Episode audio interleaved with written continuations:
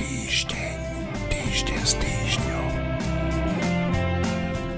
Zatiaľ, čo sme si my, obyvatelia území na západ od Ukrajiny, užívali svetla, tepla a pohody Vianoc, ukrajinské deti dostávali pod stromček od ruského agresora bomby, rakety, drony a delostrelecké granáty. Aj počas týchto sviatkov v detských izbách zomierali nielen deti, ale aj ich matky a na fronte ich otcovia, ktorí bránia slobodu Ukrajiny. Vianočné koledy, ktoré spievali ženy a deti v kyjevskom metre, boli o čosi dojímavejšie ako tie, ktoré sa ozývali z našich dedín a kostolov. Ježiš sa narodil, aby nás oslobodil od strachu zo smrti. Vzal na seba naše hriechy, ale pravdu povediac, nie všetky dokáže uniesť priklincovaný ku krížu. Bože, prečo si ma opustil, zvolal krátko predtým, ako zomrel, a potom aby o niekoľko dní vstal z mŕtvych a vrátil sa k svojmu otcovi a nám všetkým tak poslal odkaz o nesmrteľnosti. Ja hovorím, Bože, neopúšťaj tento ťažko skúšaný národ, ktorý s neuveriteľnou odvahou a výdržou vzdoruje zlu, ktoré prichádza z Kremľa. Šimon Neseňák, Tomáš Zálešák, Juraj Petrovič, Martin Mojžiš, Štefan Hríb tu sedia so mnou. No a s Marínou Gálisovou sme si nahrali krátky rozhovor. Ukrajinci celé desaťročia oslavovali Vianoce siedmeho januára podľa juliánskeho kalendára, ktorý používa ruská ortodoxná cirkev. Nedávny prieskum verejnej mienky však ukázal, že takmer šesťdesiat percent Ukrajincov sa už nechce riadiť rovnakými pravidlami ako táto ruská ortodoxná cirkev. Vianoce chcú oslavovať v decembrovom termíne. Aj toto je signál, že Ukrajinci chcú patriť k civilizovanému svetu. Ruská armáda podnikla na Ukrajinu v nedeľu, teda na prvý sviatok Vianočný, vyše štyridsať raketových útokov, a to aj napriek vyhláseniam ruského prezidenta Vladimíra Putina, že je pripravený vraj rokovať. V uplynulých dvadsiatich štyroch hodinách ruská armáda ostreľovala desiatky ukrajinských miest, vrátane Luhanska, Donecka, Charkova, Chersonu a Záporož, Záporožia. No a nakoniec taká veselá historka. Wagnerovi žoldnieri na videu vulgárne nadávajú šéfovi ruskej armády generálovi Gerasimevovi. Vraj okrem iného aj preto, že na front v okolí Bachmutu nedodáva dostatok munície a už tam prakticky žiadna nie je. No, Ukrajina sa zase opäť pokúsila zaútočiť dronom na letisko ležiace hlboko v území Ruska. Dron sa vraj protileteckej obrane podarilo krátko pred dopadom na cieľ zneškodniť, ale jeho trosky a výbuch zabili minimálne troch ruských vojakov a možno aj napáchali nejaké škody. Tak, eh, milí kolegovia, Tomáš, čo k tomu Rusku? No všeličo. To čo, sa, to, čo sa, to, čo sa deje teraz cez Vianoce, všetko to bombardovanie civilných objektov, terorizovanie ukrajinského obyvateľstva. Majme na pamäti toto, keď znova bude niekto z múdrlantov u nás alebo kdekoľvek, keď začne blabotať o tom, že Rusko je ochrancom kresťanskej civilizácie a kresťanských hodnôt proti niečomu bezbožnému. Už, keď už sme aj pri tých Vianociach, ak je Boh niekde prítomný ako bezbrané dieťa, alebo ako ten, ktorého práve pritlkajú na kríž, tak je prítomný na Ukrajine a nie v Kremli. V Kremli je prítomný tak akurát Antikrist vo svojej spupnosti. K Ukrajine. Je, padli tu isté mierové návrhy, ktoré ale samozrejme ešte, ten mier je ešte ďaleko, už aj vzhľadom na to, že je zjavné, že Rusko sa bude snažiť vyvliecť z, z, z toho, aby nieslo konzekvencie za to, čo napáchalo a za to, čo pácha ďalej. Čiže, čiže zatiaľ, zatiaľ sa tu vytýčujú podmienky, ktoré, pre ktoré ruská strana nemá ucho. A k tomu sa dá povedať len to, že bohužiaľ sa potvrdzuje, že, že vládcovia v Kremli rozumeli vždy predovšetkým jednému argumentu, a to je prítomnosť sily. Aj vtedy, ak je tá sila prítomná v pozadí akýchkoľvek diplomatických aktivít, tá sila je, je conditio sine qua non na robenie akýchkoľvek zmysluplných diplomatických manévrov. To platí aj A, a z toho vyplýva aj, že naša povinnosť solidarity s Ukrajinou a ďalšej a vystupňovanej pomoci Ukrajine nekončí. Toto musí pokračovať. Teda až do konca vojny. Rátajme s tým, ale do konca vojny a rátajme s tým samozrejme, že Rusko bude manévrovať tak, aby sa vyvlieklo z konzekvencií. Čiže, čiže ten koniec nebude ani vtedy, keď palba bude zastavená. No Peskov povedal, že oni by teda vraj aj rokovali, ale že tá Ukrajina bude musieť uznať, že niektoré územia už dobili a pripojili k Rusku. No tak no, áno. To je naozaj, by som povedal, nehorázna drzosť. Šimon. Ja sa tiež trochu, vrát... Pardon. Ja sa tiež trochu vrátim k Vianociam. Si povedal, že to, že Ukrajinci teda prechádzajú a budú sláviť Vianoce na základe gregoriánskeho kalendáru, že je takým prejavom, že snahy byť akože západ. Trochu sa s tým dá asi polemizovať, keďže ja považujem aj našich priateľov Rusínov a grékokatolícov za západ, napriek tomu, že i oni v dnešných dňoch budú, budú sláviť Vianoce až, až okolo šiesteho januára, takže ja chápem tú paralelu, ale asi to, asi to úplne nesedí. Pre mňa boli tie Vianoce zaujímavé aj, aj tým, ale smutné tým, že naša rodinná priateľka, ktorá u nás býva od februára alebo začiatku marca, Oksana s nami strávila Vianoce. Oksana je človek, ktorý utiekol pred, pred vojnou z Ukrajiny a bolo také ťažké pozerať sa aj do očí, lebo tam bol, tam bol nesmierny smutok, takže pozdravujem, pozdravujem našu Oksanu. A to, čo Ukrajina predvádza za, za posledný takmer rok, je zatiaľ udalosťou humanizmu, odhodlania, síly a viery za posledných niekoľko mnoho dekád Od skončenia, od skončenia druhej svetovej vojny. A ohľadne tých rokovaní, a tie rokovania, to som už podal minule, môžu začať i hneď po tom, čo bude oslobodený Krím a všetky ostatné územia, ktoré sú nelegálne a v rozpore s medzinárodným právom okupované Ruskom, a následne sa môžu začať rokovania o vojnových tvrdých reparáciách. Juraj? No, ja mám niekoľko poznámok. Jednak treba spomenúť Bachmut, lebo to je taká oblasť, kde Rusi teda najviac momentálne šijú do, do ukrajinskej obrany a zdá sa, že im to teda významne nevychádza, aj keď teda to mesto samozrejme je rozbombardované úplne na ľahlopoky. V podstate ľahlo popolom. Ale ukazuje to to, že reálne to Rusko nemá silu na to posúvať frontovú líniu, lebo tie boje idú už, ja neviem, pol roka alebo koľko. Čiže to je skutočne také akože búšenie hlavou do steny, tá hlava už je krvavá, pomaly tá lebka praská, stále proste sa tam búši nejakým spôsobom. Hovorí sa o tom, však aj tí Wagnerovci o tom hovoria, že už v podstate dochádzajú zbrane. Tu je veľmi dobre vidieť a treba každému, kto bude rozprávať o tom, ako sankcie nefungujú, tak mu treba ukázať presne toto. Treba mu ukázať Bachmut, treba ukázať to, ako je menej a menej útokov na energetickú infraštruktúru, pretože Rusom dochádzajú tie balistické rakety. S tým trošku súvisí aj ten Engels, ktorý si spomínal, to je to letisko, na ktoré teda dopadol ten ukrajinský dron, pretože to bola snaha v podstate nejakým spôsobom zaútočiť na letisko, z ktorého štartujú tie bombardery, z ktorých sú odpalované rakety na tú, na tú civilnú infraštruktúru.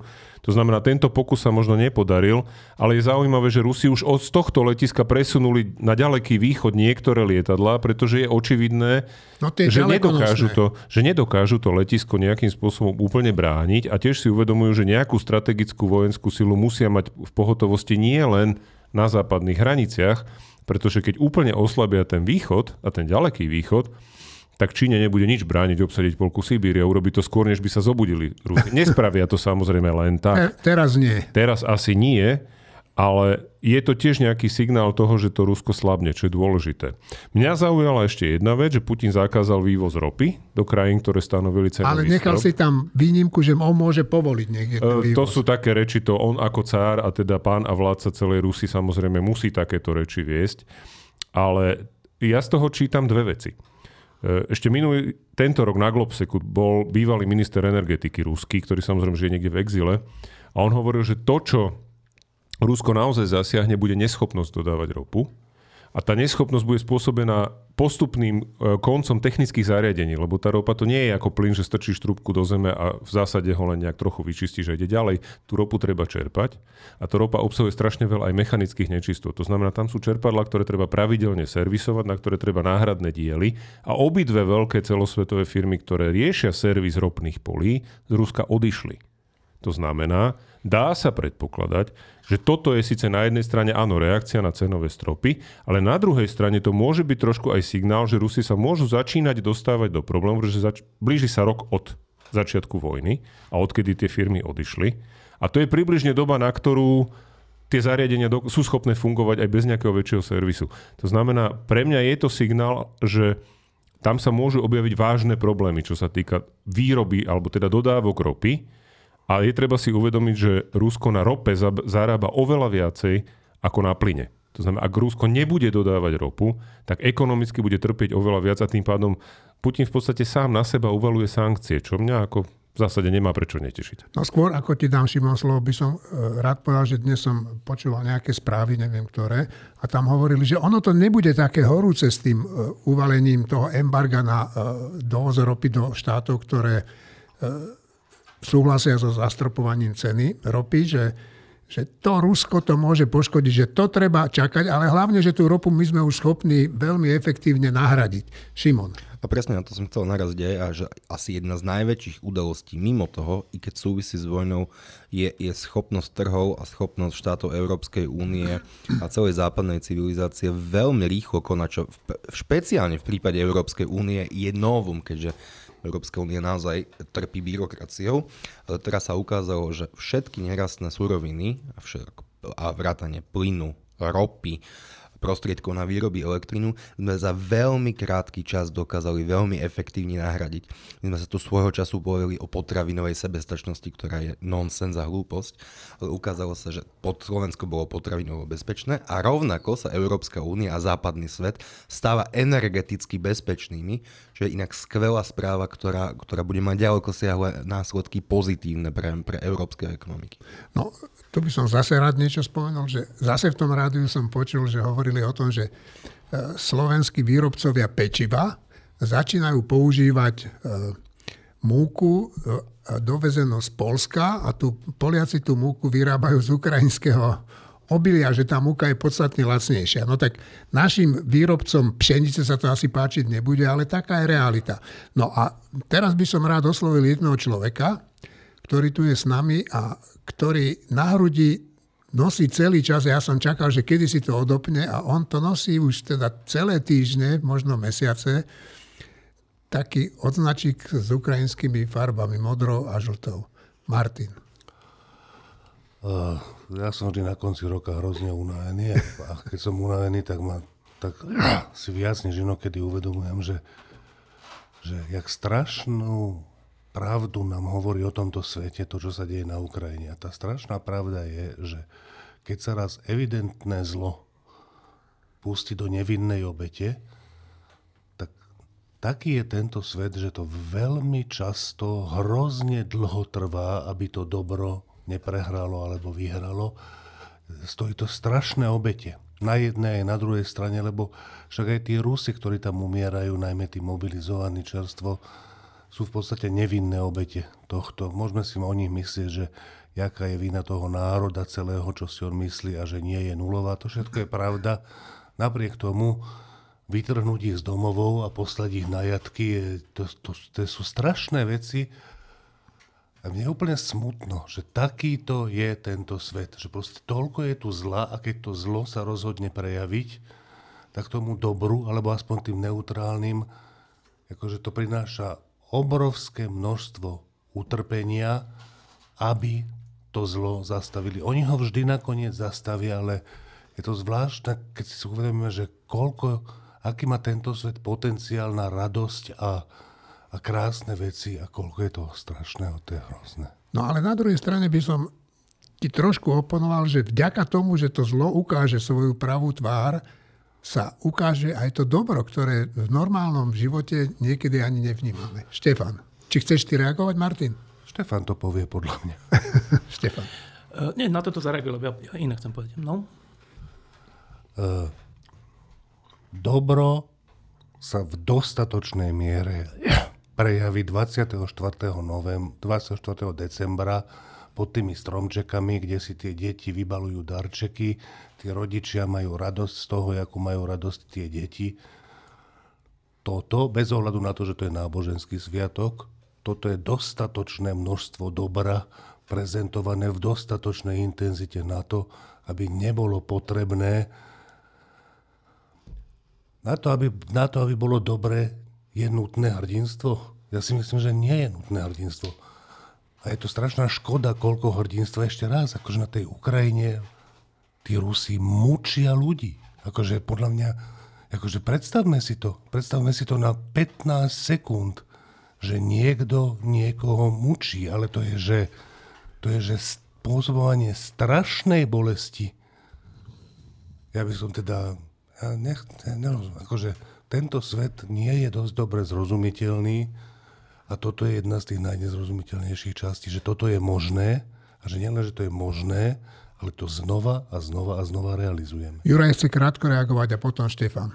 No ja sa obávam, že je to bohužiaľ tak, Martin, že, že reálne sa to dobro objaví, lebo ľudia zabúdajú. Ľudia zabúdajú, aké je zlo, a keď sa neobjaví, keď ho dlho nezažijú, tak ako my sme sedemdesiat rokov nezažili také zlo, ako je vojna, napriek rôznym túto obsadeniam a tak ďalej, šesťdesiatosem, tak jednoducho spohodlnejú, zmlandravejú, prestanú mať snahu to dobro reálne e, ukazovať. A je to, je to zlé, je to škoda a je to smutné.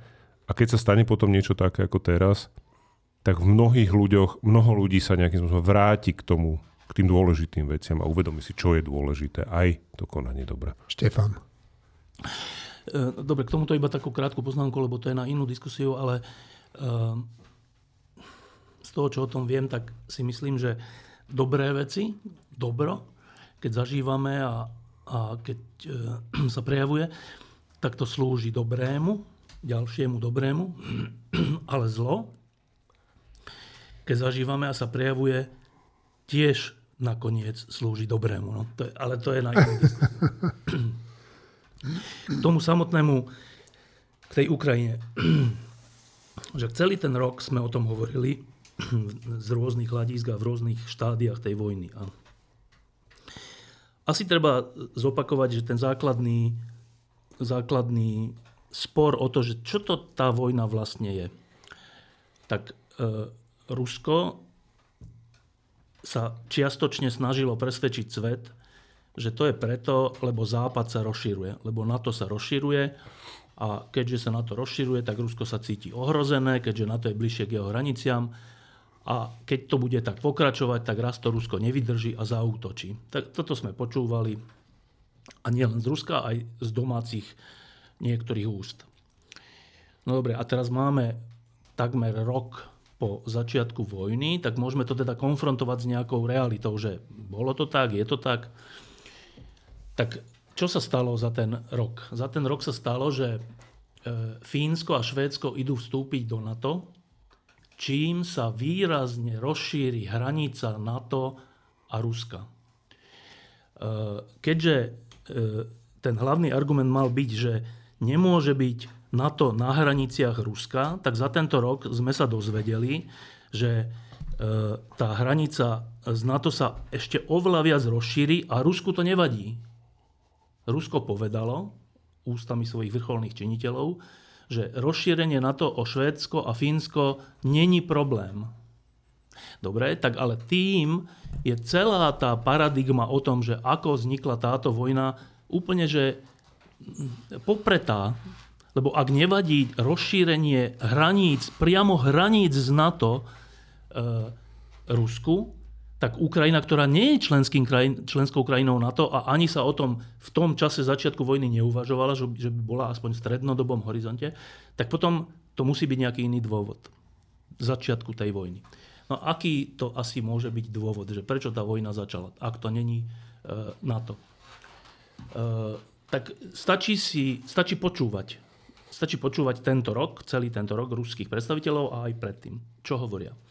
Tento rok oni sú dosť neopatrní v tom, čo hovoria, tak povedali ústami samotného prezidenta, že, že asi je čas, aby tak ako predtým cár Peter Veľký rozširoval územia Ruska, aby aj teraz boli rozširované územia Ruska. Čiže tento cársky motív, cársky motív rozširovania území na úkor iných, nie, nie, to, to nezaznelo z úst kritikov Kremla, to zaznelo z Kremla.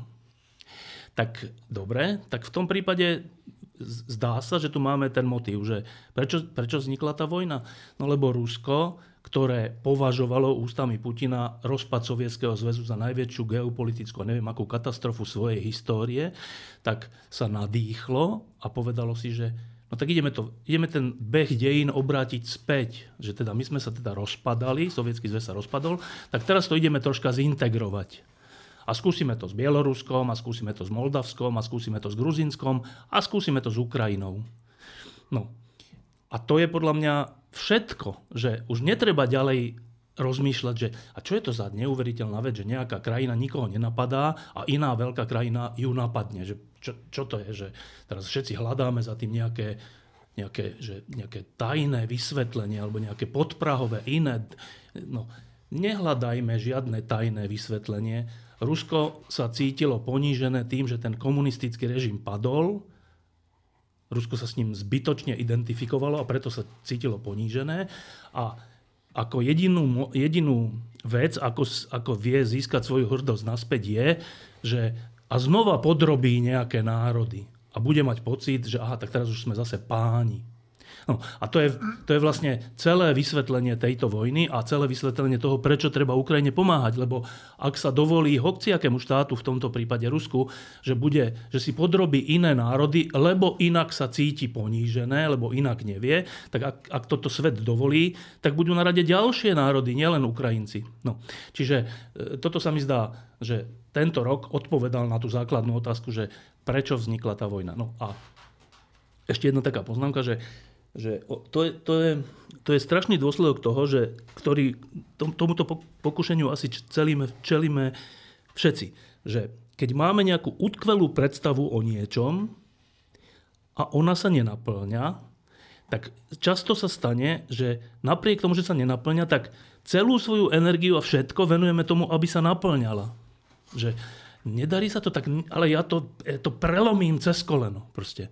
Je to vo vzťahoch, v práci, v hocičom.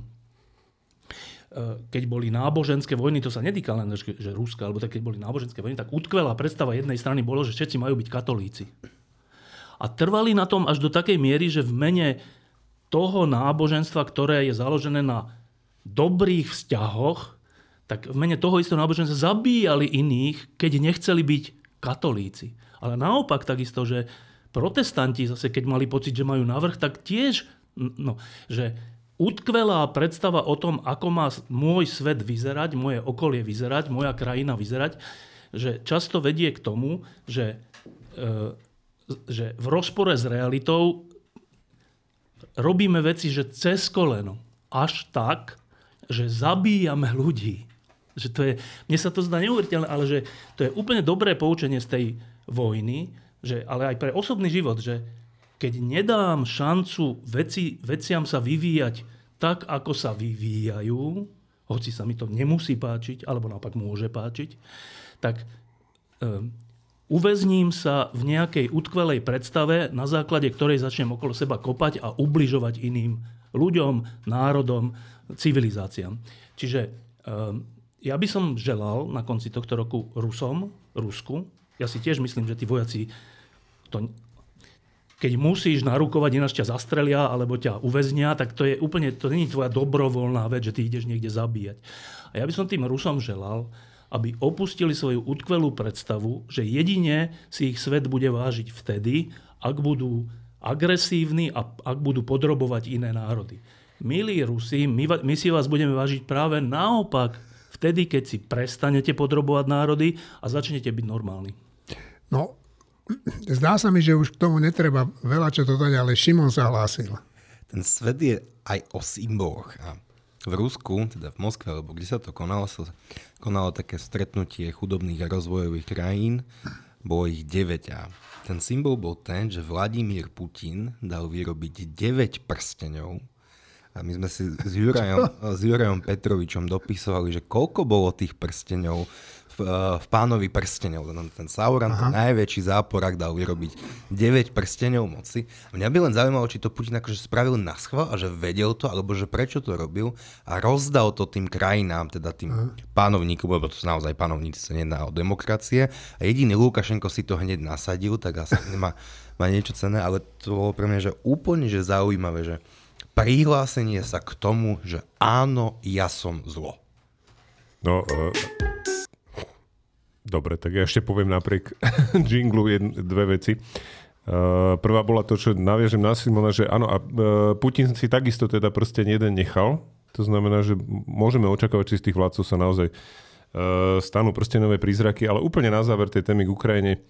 Uh, mne sa na Facebooku zobrazila nejaká spomienka spred šiestich rokov, a je to ten krátky citát nášho obľúbeného amerického prezidenta Ronalda Reagana, ktorý hovorí, že žiadna zbraň v arzenáli sveta nie je tak úžasná ako vôľa a morálna odvaha slobodných mužov a žien. A tých je na Ukrajine strašne veľa, takže majú silné zbrane. No, Tomáš. No ja som sa len chcel ešte odraziť od toho, čo tu padlo o dobre a zlé a o nepochopiteľnosti sveta, pri najmenšom v istých momentoch a vlastne aj v asociácii s tými ideologickými a náboženskými vojnami. Ja hovorím ako pr- profesionálne deformovaná existencia, ktorá sa v tých extrémnych ideológiách dlho hrabe.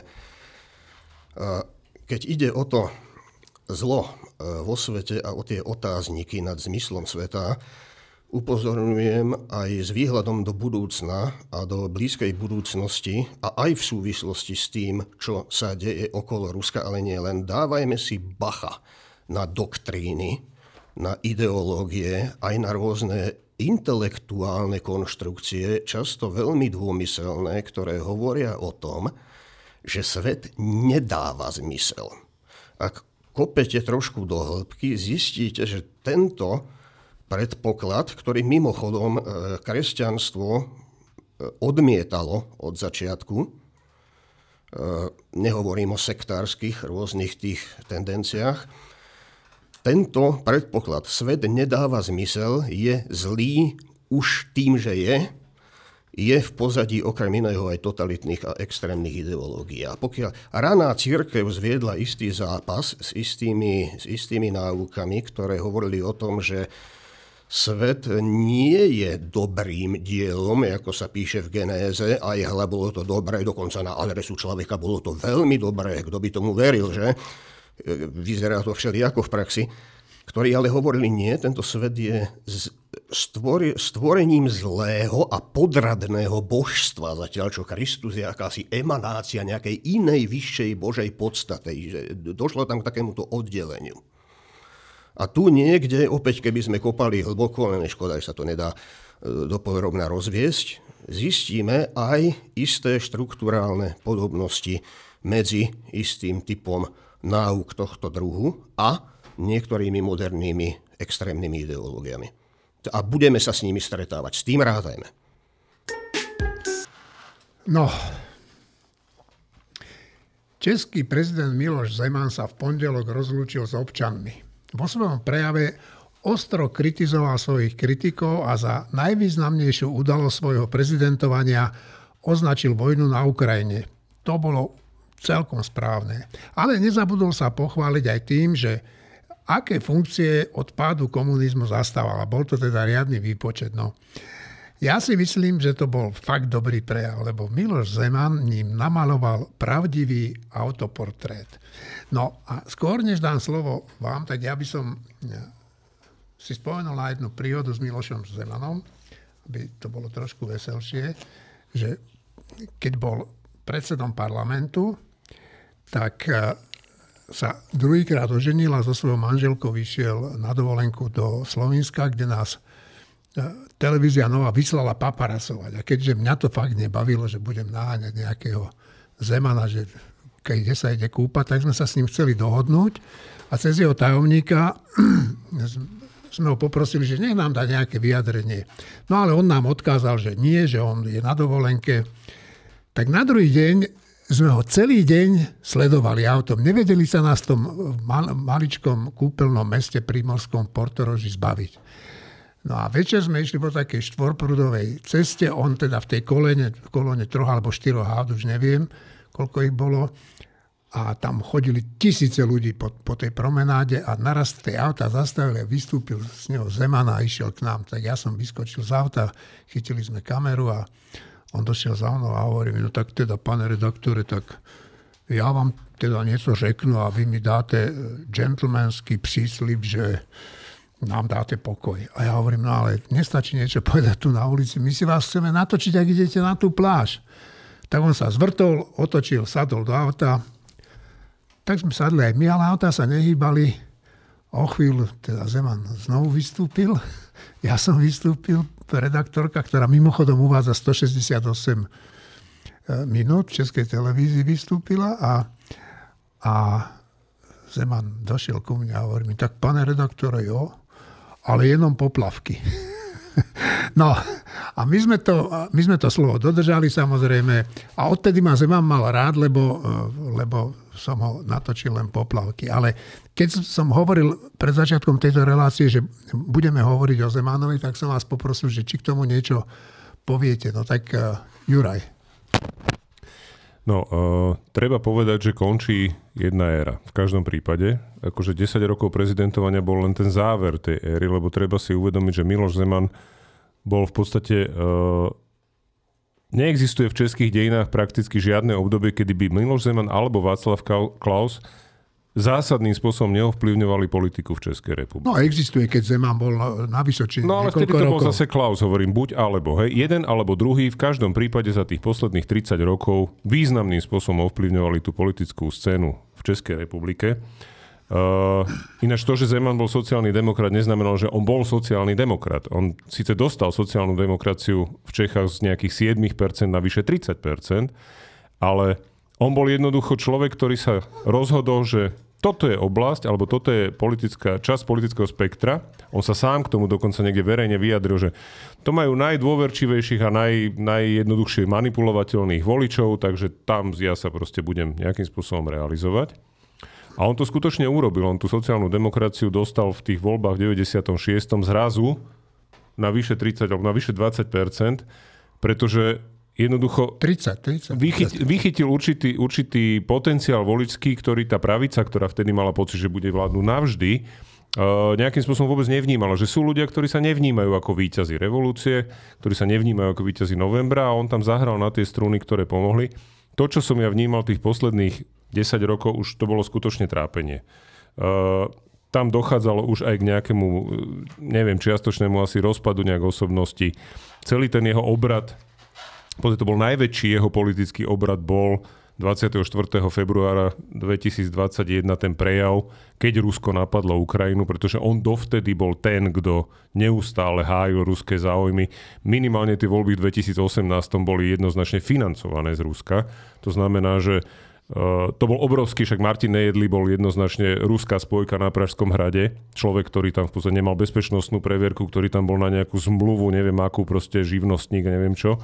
Ako najbližší intimný poradca, to znamená, že ten hrad bol nejakou ruskou centrálou, to potom po Vrbieticiach veľkým spôsobom skončilo, pretože tam veľké množstvo agentov, tam sa podarilo rozbiť tú pražskú centrálu ef es bé v podstate pre strednú a západnú Európu. Čiže, ale to, čo mne, mňa mrzelo veľmi na Zemanovi, lebo ja som na neho chodil do divadla Semafor v deväťdesiatom, deväťdesiatom prvom roku, kedy on tam mal také...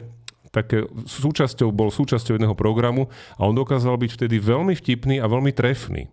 A keď som potom pozeral, ako sa on vyjadroval počas toho svojho prezidentovania, tak to bol jeden vulgárny starec z piatej cenovej. Čiže tam je vidno ten obrovský úpadok niekoho, kto bol tak dlho pri moci. No, knieža Schwarzenberg sa o Zemanovi, knieža, ktorý mimochodom v tých prvých prezidentských voľbách s ním prehral, o ňom sa vždy vyjadroval, že to je mimoriadne inteligentný človek. Áno, mal k nemu veľa výhrad a to je pravda. Zeman je inteligentný človek. Otázka jeho charakteru je na dlhšie skúmanie. Šimon.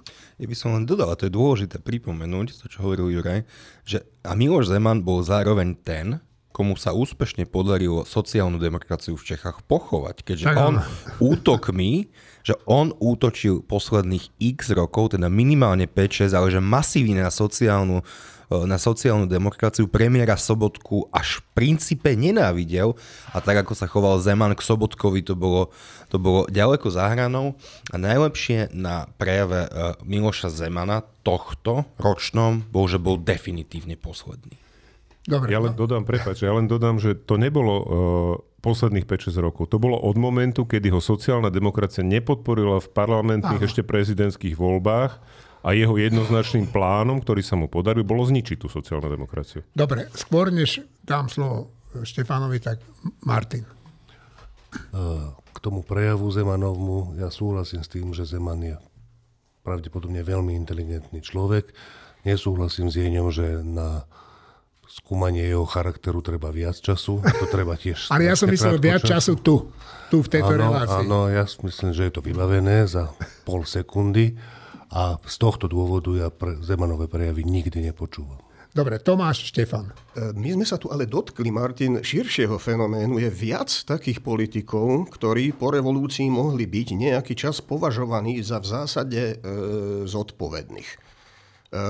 Bez ohľadu na ich kontroverzné stránky, spomeňme si na Václava Klausa. A prečo to nespomenúť? Spomeňme si na Jána Čarnogórského. No, on bol problematický vždy, ale vždy tam bola nejaká benefit of doubt. Tak u nás na Salaši vrejevať zvykli sme. Vždycky tam bol nejaký dôvod v zásade ho považovať za, za seriózneho, teda zodpovedného, až kým sa úplne neurval z reťaze. A to je fenomén, ktorý sa opakuje u viacerých politikov, ktorí sa stali vlastnými karikatúrami, ako to kedysi nazval Tomáš Sedláček, ktorý si zaslúži bádanie. Mňa to fascinuje a bude, niekto by sa tomu mal venovať. Štefan. Miloš Zeman bol pred rokom osemdesiatdeväť aj po roku osemdesiatdeväť relatívne významný človek. Nie nadarmo aj pred rokom osemdesiatdeväť boli na prognostickom ústave, myslím, aj s Václavom Klausom. A tam boli aj ďalší ľudia, ktorí potom boli zaujímaví vo verejnom živote. A zaujímavé na tom je, že ako títo ľudia starnú. Že Václav Havel bol v zásade ich rovesník a môžeme si na tom pozrieť, že ako ľudia starnú. Tak Václav Havel bol, bol prezident Československa, najprv dlho disident, veľmi významný človek, najmä pre zahraničie, ale aj pre nás, ktorí sme občas niečo dostali do ruk pred rokom osemdesiatdeväť z jeho tvorby. A potom bol československý prezident, potom bol dvakrát český prezident, čiže bol dlho pri moci. A ešte oveľa dlhšie bol na svetlách e, svetových rámp, že veľmi, veľmi známy človek. A ako, ako on zostarol? Tak zostarol tak, že, že e, nepamätám si žiaden ani názorový premet, nepamätám si žiadnu nejakú e, morálnu kontroverziu alebo nejaký úlet alebo nejakú, nejaký škandál, ktorý by spochybnil jeho dovtedajší život. A e, zomrel Pokor, poko, ako pokorný človek, starali sa o neho sestry Boromejky, e, nebolo to dávané na obdiv, e, bolo to v ústraní, bolo to také, že dôstojné. Keď bol potom pohreb v, v chráme svätého Víta, tak, tak bol tam v zásade celý svet a, a ten pohreb bol že krásny a aj celý, celou Prahou išiel obrovský sprievod tisícov a tisícov ľudí uctiť si pamiatku tohto človeka. No a, a to bol, že rovesník Klausa a Zemana vo veľkosti, v, v kariére, vo všetkom. No a teraz títo dvaja, ktorí, ja keď som začal byť novinár v deväťdesiatom prvom, tak Václav Klaus tedy písal do Lidových novín, kde som aj ja písal a on tam mal také stĺpčeky.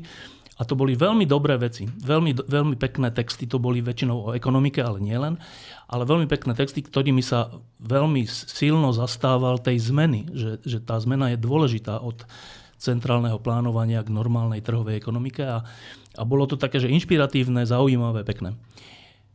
No a strich teraz, Václav Klaus má taký, má taký raz za týždeň, myslím, alebo tak, má taký, takú diskusiu s takým človekom, ktorý sa volá X Doležal, alebo jak sa volá? Áno, Jiří uh, X Doležal. Ne, ne, ne, ne taký, taký nejaký, nie, nie. Zabudol som, jak sa, jak sa volá. Ale čo je na tom zaujímavé je to, že, uh, že to je diskusia o tom, že vždy znova a znova, každý týždeň, že čo hovoríte na toto? No to je hrozné. A na toto, čo hovoríte? To je hrozné. A, a svet, svet v tomto, v tejto, no to je strašné. A celá Európska únia je strašná. A, a, a celý postoj k Rusku je strašný. A všetko je vlastne strašné, okrem mňa. A to je, že... A keď to, ako dobre, raz sa stane, ale že keď je to tak opakovanie, tak je to také, že počkaj, že to už je nejak... Čo to je, nejaká choroba už? Alebo že čo to je? Že, že, no... A to je také, že smutné, že osemdesiatročný človek, ktorý bol úplne inšpiratívny a však má obrovské, obrovskú zásluhu na tom, že sa tu tá zmena podarila. To, to nebola sranda vtedy urobiť veľ, takú veľkú zmenu. Však tie dôsledky, ktoré to vtedy malo aj na rast há dé pé, respektíve pokles há dé pé, na infláciu, na platy, na nezamestnanosť, boli obrovské a to, to, to si vyžadovalo, že veľkú odvahu ísť do toho, na rozdiel alebo proti všetkým komárkom a všelijakým nezesákom, ktorí hovorili, že nerobme až takú reformu a tak.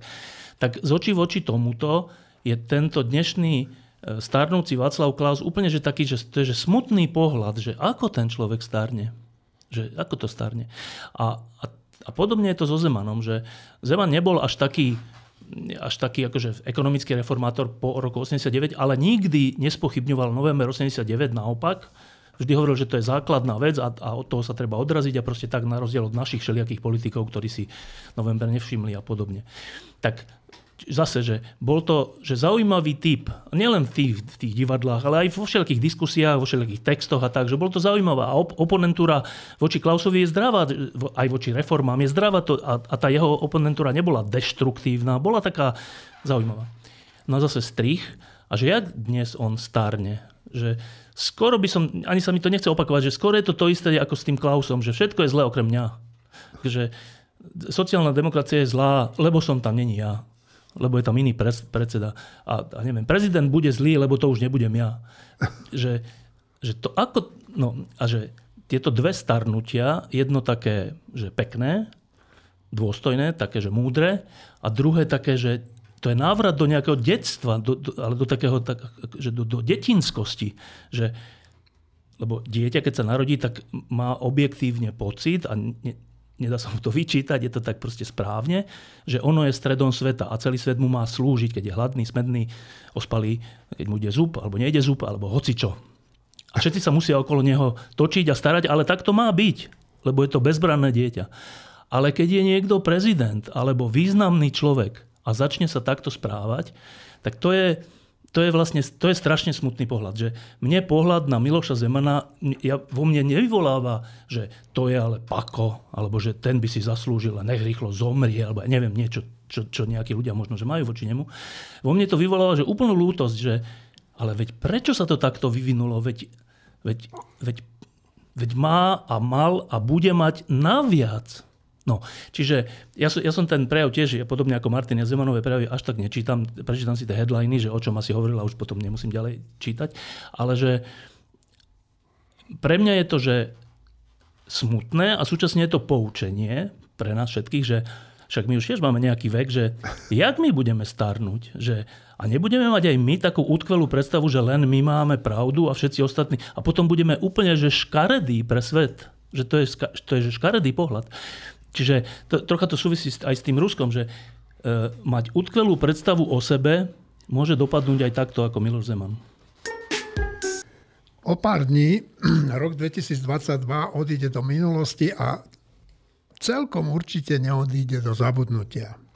V histórii sa o ňom bude hovoriť ako o roku, ktorý zmenil svet. No a toto je priestor pre vás, aby ste si trošku na ten rok dvetisícdvadsaťdva spomenuli.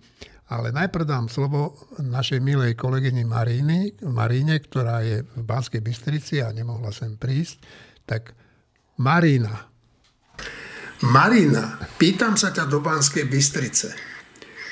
Čo bol toto pre teba za rok? Dobrý, zlý, smiešný, smutný? Aký to bol rok? Čo ťa potešilo, čo ťa sklamalo?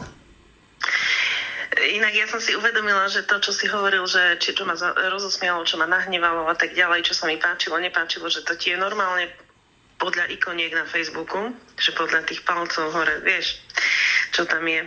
No ale, že čo má, aký to bol rok, tak celkovo ja ti neviem. Ja som šťastná, že už nie je pandémia, ktorá by nám úplne regulovala životy.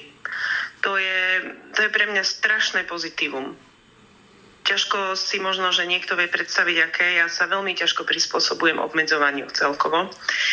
A ja som mala počas pandémie až také nejaké, až nejaké také stresové stavy, až také flashbacky na diktatúru, keď som sa tak večer prešla po štvrti a videla som, že všetko je zatvorené a nedá sa nikde nič, tak to, to bolo ako, to bolo veľmi divné. To bol, ja som mala pocit, že to je nejaký taký divný vojnový stav. No ale potom tento rok prišla zase reálna vojna u susedov, tak ma trošku poučila a možno aj trošku ma spokornila, že asi nemám mať priveľké nároky a že určité typy obmedzovania sú horšie a iné sú menej zlé. No a to, čo je u susedov na Ukrajine, tak ja to prežívam od samého začiatku. No nie, tak ako by to bolo u nás, to sa nedá. Však čo si budeme nahovárať, nám je veľmi dobre v porovnaní s Ukrajincami. Ale strašne to prežívam a veľmi ma to bolí, trápi, a strašne ma to aj štve. Neskutočným spôsobom ma to hnevá.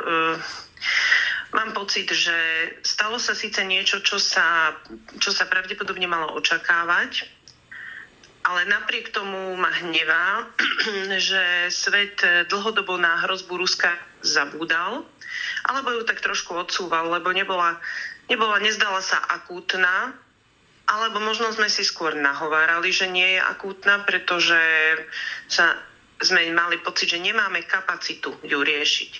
No tak ona sa pripomenula spôsobom takým, že zrazu tá kapacita na jej riešenie u nás sa musela nájsť.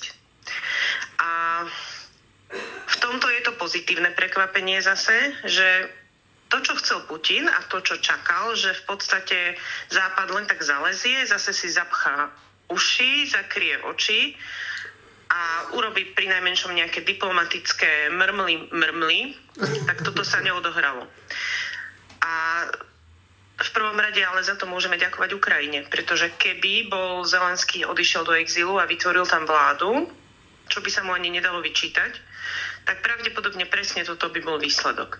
No ale tak tým, že neodišiel a tým, že vyzval všetkých Ukrajincov, aby sa postavili na odpor, a oni naozaj sa postavili na odpor neskutočným spôsobom, obdivuhodným, tak svet nie, že ani tak, že nemal inú možnosť ako podporovať, aj nemal, ale zároveň bol podľa mňa takým, až by som povedal, že očarený. A možno, že sa prebudilo niečo také staršie, nejaké také hodnotové vedomie vo svete. A tým pádom, že nastala úžasná podpora Ukrajiny, tak Ukrajina bola schopná sa do istej miery ubrániť, ale, ale nie úplne. A to je aj chyba zase nás, aj chyba Západu, že mali sme tie zbrane dodávať ťažšie a skôr. A aj teraz máme ešte rezervy, podľa mňa. A nie, že podľa mňa, podľa o mnoho odbornejšie podkutých ľudí, ktorí Dobre. sa v tomto viac vyznajú. Dobre, takže toto, to vzopnutie Ukrajiny je podľa teba taký... taký pozitívny obrázok minulého a, roka. Aj Ukrajiny a dokonca aj nás, aj Západu. A napriek všetkému, dokonca aj Slovenska. Hoci sme teda v mnohom hanebne zlyhali. Dobre, a tak to negatívne, o tom asi nemusíme veľa hovoriť, čak to je to, čo sa deje nie len na Ukrajine a vo svete, že sa tam zabíjajú ľudia, ale u nás samozrejme je to to, čo sa deje okolo človeka number one, Igora Aha. Matoviča. Ale udialo sa ti niečo aj veselé? Veselé? Áno. Akože stopäťdesiat vecí veselých sa mi udialo. Osobne som mala celkom dobrý rok. Akože hovorím, to, že nebola už pandémia, ktorá by mi regulovala život, je pre mňa malý zázrak. Ja si znovu užívam všetko to, čo som predtým brala ako samozrejme. Čiže ja, ja sa napriek tomu, čo sa deje, ja sa vlastne e, skoro stále teším. To je také divné, že ja sa viem zároveň veľmi tešiť z bežných vecí a zároveň sa viem veľmi hnevať na určitý vývoj. Hej. A čiže ja som v zásade, ja neviem, podľa mňa to napriek všetkému zlému, čo sa dialo, bol vlastne dobrý rok, pretože sa ukázalo veľa dobrých stránok, ale aj na tom Slovensku, tak napriek tomu, čo predviedol tento Ič, tak uh, máme šancu. ja nemám pocit, že my sme úplne, že niekto povie, že sme úplne v najzadnejšom otvore niekde, hej, hlboko zasunutí. Ja mám pocit, že sme dostali šancu znovu niečo so sebou urobiť a premyslieť. A tu chcem ešte spomenúť takú jednu vec, ja neviem, či na to máme čas, ale čítala som taký dobrý prejav od uh, bývalého šéfa National Endowment for Democracy a on písal, to bolo pre Poliakov písané, a ocenil tam, ako sa Poľsko ako keby až preporodilo so svojou identitou a prestalo mať územné nároky voči svojim susedom. Uvedomilo si, že len slobodné krajiny, Poľsko, ale aj jeho susedia môžu sa navzájom podržať. Zmierilo sa v podstate s hranicami, z ktorých časť je ešte v podstate dedičstvom druhej svetovej vojny a to nie sú tie hranice, ktoré by Poľsko bolo vtedy chcelo mať. Poľsko sa stalo naozaj že demokratickým partnerom ostatným krajinám, ale vieš, kedy sa to začalo? Oni toto začali premýšľať, predebatúvať a zavádzať do svojho vedomia počas studenej vojny ešte, v časoch solidárnosti. To robili ľudia v disente, že nie len, že uvažovali o tom, že treba zvrhnúť komunizmus, ale že čo s Poľskom ako takým, kam ho postaviť a ako, ako by sa malo Poľsko samo vnímať, aby bolo prínosom pre seba aj pre okolie. A ja som vtedy dostala pocit, že a toto, áno, dialo sa do istej miery aj u nás, ale asi v tom treba pokračovať. A je to strašne neskoro, lebo vidíme, kde sú Poliaci a kde sme my, čo sa týka geopolitického vnímania sveta. Ale aj tak máme šancu to robiť aj teraz. Že čo sme, kto sme, ako sa máme vnímať a čím máme byť my prínosom. Nie stále čakať, čo nám kto dá. No a teraz dám slovo nášmu ministrovi zahraničných vecí, pánovi Káčerovi. On tu síce nie je, ale jeho status z Facebooku prečíta náš milý kolega Juraj. No, čiže citát. Rozmýšľam nad prognózami. Pred dvoma rokmi sa začali covid očkovania. Už som dávno mal byť pod drnom, alebo aspoň nejaká postihnutá kalika. Po podpise zmluvy o obranej spolupráci sme už mali byť úplne obsadení Američanmi a už mali rabovať a znásilňovať. Alebo minimálne inštalovať jadrové rakety. A keďže sme si dovolili podporiť boj Ukrajincov za ich a aj našu slobodu, už sme mali vytrestaný Putinom mrznúť, dochnúť od hladu a jazdiť len na bicykloch. Na tie farmafirmy Američanov a už ani na tých Rusov sa nedá vôbec poľahnúť. Koniec citátu. No tak ale teraz povedz ty svoj rok. Ale krátučko, aby sme, sme už totižto moc dlhý.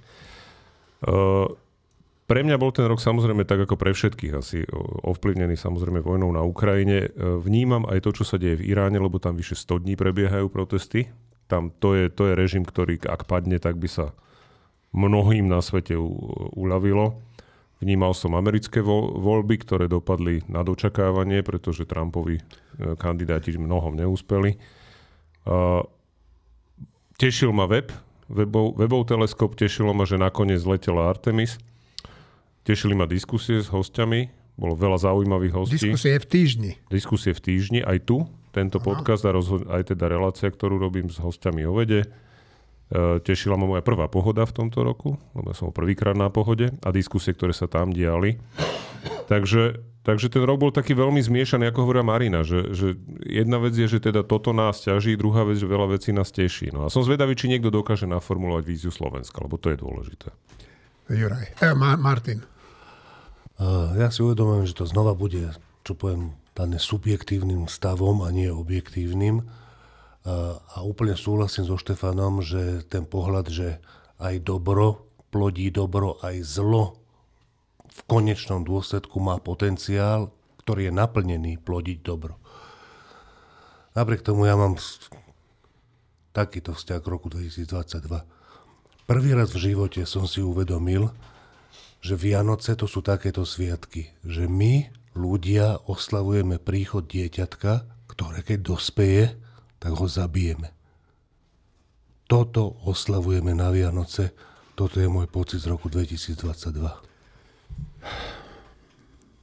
Šimon. Teraz po Martinovi ísť je nevďačná situácia, tak teraz si pomôžem dvomi, tromi barúčkami, keď chytím nejakú myšlienku. Tak za mňa to bolo, že ťažký a dlhý rok a teším sa na to, na to, že, na to, že končí. To, čoho sa ja desím, ale naopak celoeurópsky a celosvetovo, je obrovský comeback etatizmu. Je obrovský comeback ľudí, ktorí si myslia, že štát za nás niečo vyrieši, že štát nám zabezpečí lacné energie, lacný benzín, lacnú potrebu a niečo podobné. A tejto ilúzie sa desím, lebo Tomáš by to vysvetlil lepšie ako ja. Toto presvedčenie nikdy nemôže skončiť dobre a ja to považujem za druhú najnebezpečnejšiu vec, ktorá sa deje v Európe.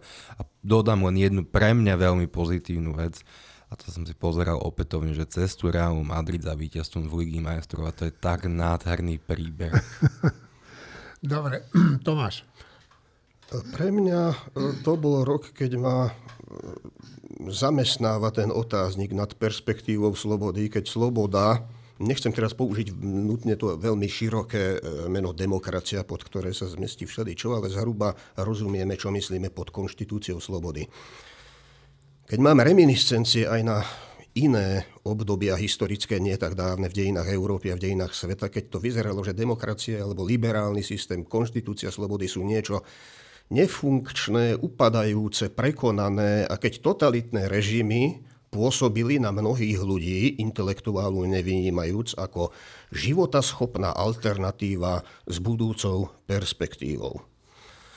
Dnes sú tu tiež takéto problematické tendencie a to sa týka radu udalostí. To sa týka aj tej novej fáze ruskej agresivity. To sa týka toho uťahovania šroubov a ventilov čínskeho režimu vedeného Xi Jinpingom a jeho čistkami očisteného stranického velenia a mnohých ďalších vecí. Toto síce nie sú perspektívne systémy, ale môžu sa takto javiť. Pokiaľ, pokiaľ nepátrame hlbšie po ich skutočnom fungovaní alebo po ich podstate. Ale optimistické posolstvo, poviem, tento rok nám umožnil uvedomiť si hodnotu konštitúcie slobody, ak to smiem takto nazvať ešte raz. U, u, uvedomiť si hodnotu a toto nesmieme premárniť. No tak to som zvedavý, že či sa nám to podarí. Štefán. Tak dobré veci. Včera bola taká správa kratučka, že nemecký taký svetoznámy virológ, alebo neviem, expert na epidémie Drosten povedal, že epidémia koronavírusu sa skončila. Tak to je perfektné. Toto povedal, no tak neviem, tak hádam, keď už to povie akože veľmi precízny Nemec, tak hádam, je to dobrá správa. Dobré správy, dobrá správa je, že sa, že sa pomáhalo a pomohlo Ukrajine. To není samozrejme, nebolo to samozrejme, že, že to takto dopadne, ale v tomto zmysle skoro teraz, skoro by som až povedal, že samozrejme, že Amerika pomáha najviac a to sme všetci očakávali a Británia pomáha druhá najviac a to sme tiež všetci očakávali, napriek tomu, že niektorí sa tešili, že odišli z Európskej únie, tak podľa mňa to je škoda, lebo, lebo t- tento anglosaský svet stále ukazuje, že v krízovej situácii pomôže.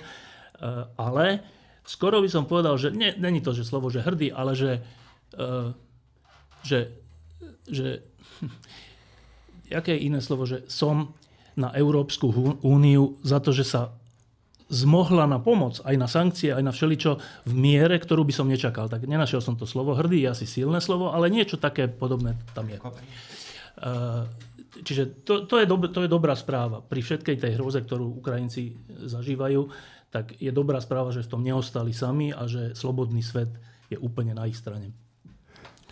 Také súkromné dobré správy, dobré, dobré, čo bolo príjemné alebo radostné, tak asi sme, aj sme na to už asi zabudli, ale, ale slovenský hokej získal na olympiáde medailu, že, že tento rok, že to je, že po strašnej kríze, ktorým, prebie, ktorým prechádzal slovenský hokej, tak keď prišli, prišla tá šatanová generácia a vzala to do rúk, tak dnes už považujeme za normálne, že, že Slavkovský je osemnásťročný hra en há el a bol jednotka draftu, ale to není normálne, ani to, že máme olympiádu z, z olympijskej v hokeji, nie, nie je normálne a je to, že potvrdenie toho, že aj na Slovensku, keď sa niečo systematicky chytí do rúk, tak sa to môže prejaviť dobre. Čiže To, to, je, to je ďalšia vec. Krásny bol podľa mňa futbalový šampionát teraz, ktorý sme zažili. Teraz to boli úplne pre mňa radostné dni a v tom súhlasím s Martinom, ktorý mi niekedy povedal, že a čo budeme dneska robiť, keď skončil, keď skončil šampionát, že dneska není že žiaden zápas, že čo je, čo je to za svet, že čo je to za nuda, alebo tak, lebo vtedy boli že tri zápasy, alebo aj štyri. No, ale boli to, bolo to veľmi pekné. Pri všetkém, všetkom probléme Kataru a všetkého, ale že samotné tie zápasy boli, že, že dobrý zážitok. Uh, no, uh, Taká negatívna vec pre mňa je, že ja sa v posledných dňoch pristihujem pri tom, že to je, to je skoro až také, že tabu, že to by sa to by som asi ani nemal hovoriť, že ako, akože súd novinár, že sa pristihujem pri tom, že nezaujíma ma slovenská politika. To no, je že no, strašné, to sa no. mi nikdy nestalo. Za tridsať rokov sa mi to nikdy nestalo. A teraz viacerí ľudia, keď sa ma opýtajú, že no tak jak to dopadne, že teda budú tie voľby, nebudú, nechce kedy sa budú. Nechce sa ti o tom hovoriť. Niečo sa mi nechce hovoriť. Ani nemám čo povedať. Že vôbec ma to, skoro by som povedal, že ma to nezaujíma, čo je ale že hrozné. A to je dôsledok toho, že ako sa tu tá politika tento rok robila. Ako sa tu ten verejný priestor, čím sa zaplnil a ako vyzeral. Čiže to je taká negatívna správa aj s presahom do budúceho roka, že... že málo vidno nejakú alternatívu, ktorá by to mohla e, zmeniť, tento môj pocit, ale zase opakujem ako vždy, že keď je najhoršie, tak to je jeden z, predko- z predpokladov, aby sa niečo stalo. Tak ja, stá- ja stále verím, že v tom dvetisícdvadsaťtri sa niečo stane. No a posledná vec je k tomu, k tomu dobrému a zlému, že e, Tomáš tu myslím povedal na začiatku, že, že ak je dneska niekde Kristus, tak je v trpiacej Ukrajine a nie v Kremli, tak ja som tento rok sa venoval veľa čítaniu a počúvaniu takých všelijakých ľudí a textov, ktoré rozmýšľajú o tom, že, že dobro a zlo a Boh a svet a, a zmysel sveta. A keby som to zjednodušil, tak by som povedal, že nie, že ten Kristus je práve že v tom Kremli. Práve že v tom Kremli a jemu tam, je to smutné, ale je tam. My máme takú, asi všetci, že, ktorí boli na náboženstve, alebo, alebo minimálne do, do sluchu, že kde je Boh? Všade, lebo je všade prítomný. To je, to je jedna z, z vied katechizmu. Neviem, koľka tá, neviem, ak nie je prvá. Všade prítomný. Ale my, si, my sme si takto prispôsobili za tie tisícročia, že Boh je vlastne panovník, ktorý je niekde ďaleko a my sme tu na zemi a on sa na nás pozerá a keď robíme zle, tak, je, tak, na, tak od, od nás odíde, ako z toho Kremla. A keď robíme dobre, alebo keď trpíme nepravom, tak je s nami, ako tá trpiaca Ukrajina. Ale z toho všetkého, čo som sa tento rok, ale aj minulé roky dozvedel alebo navnímal, tak sa mi zdá pravdepodobnejšie, že je to tak, že, že to dobro a zlo je všade naraz. Že tento svet nie je opustený, ani Kremel nie je opustený, ak robí niečo zlé. A to, čo Martin povedal, to je posledná veta, že, že my sa tešíme z toho, a to je pravda, že my sa tešíme z toho, že to dieťatko prišlo na svet a, my, a keď vyrástlo, tak sme ho zabili, že toto oslavujeme. Ale ja by som k tomu dodal jednu vetu, že, ne, že my oslavujeme to, že toto dieťatko prišlo na svet, keď uh, vyrástlo, tak sme ho zabili a ono sa od nás neodvrátilo.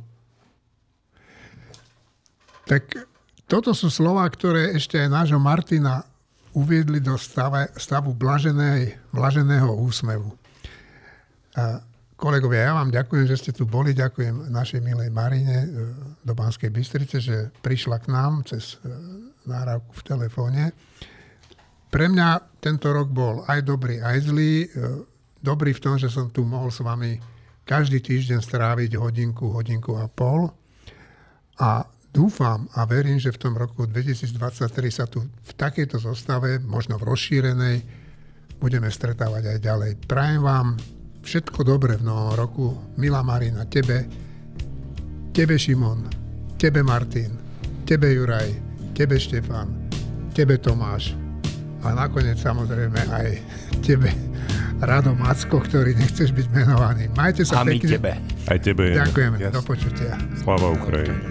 Áno, ešte raz. Sláva Ukrajine.